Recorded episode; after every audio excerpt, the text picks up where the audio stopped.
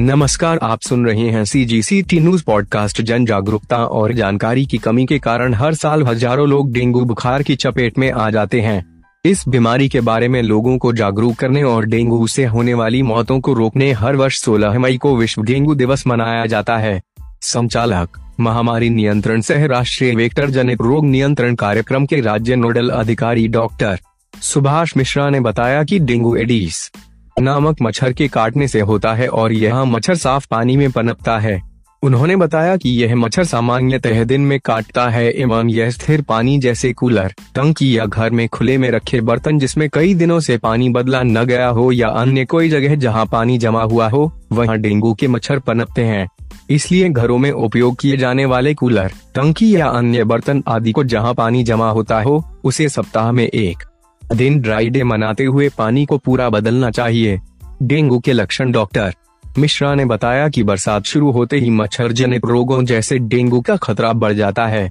तेज बुखार, बदन सर एवं जोड़ों में दर्द, जी मतलाना एवं उल्टी होना, आँख के पीछे दर्द, त्वचा पर लाल धब्बे या चकते का निशान, नाक, मसूड़ों से रक्तस्त्राव काला मल का आना आदि डेंगू के लक्षण है। इस तरह के लक्षण हो तो अपने निकटतम शासकीय स्वास्थ्य केंद्र जाकर डेंगू की जाँच अवश्य कराएँ।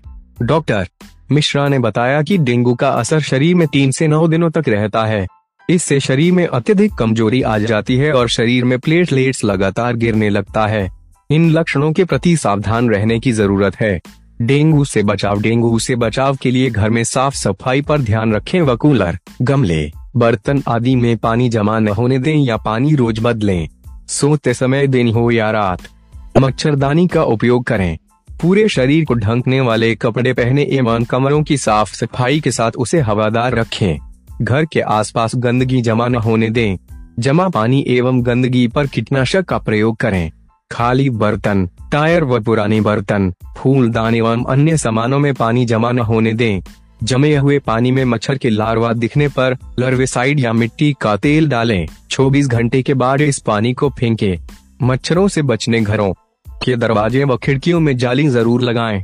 डेंगू के लक्षण मिलने पर तुरंत अपने नजदीकी स्वास्थ्य केंद्र जाकर स्वास्थ्य की जाँच अवश्य कराएँ। सी जी सी टी न्यूज़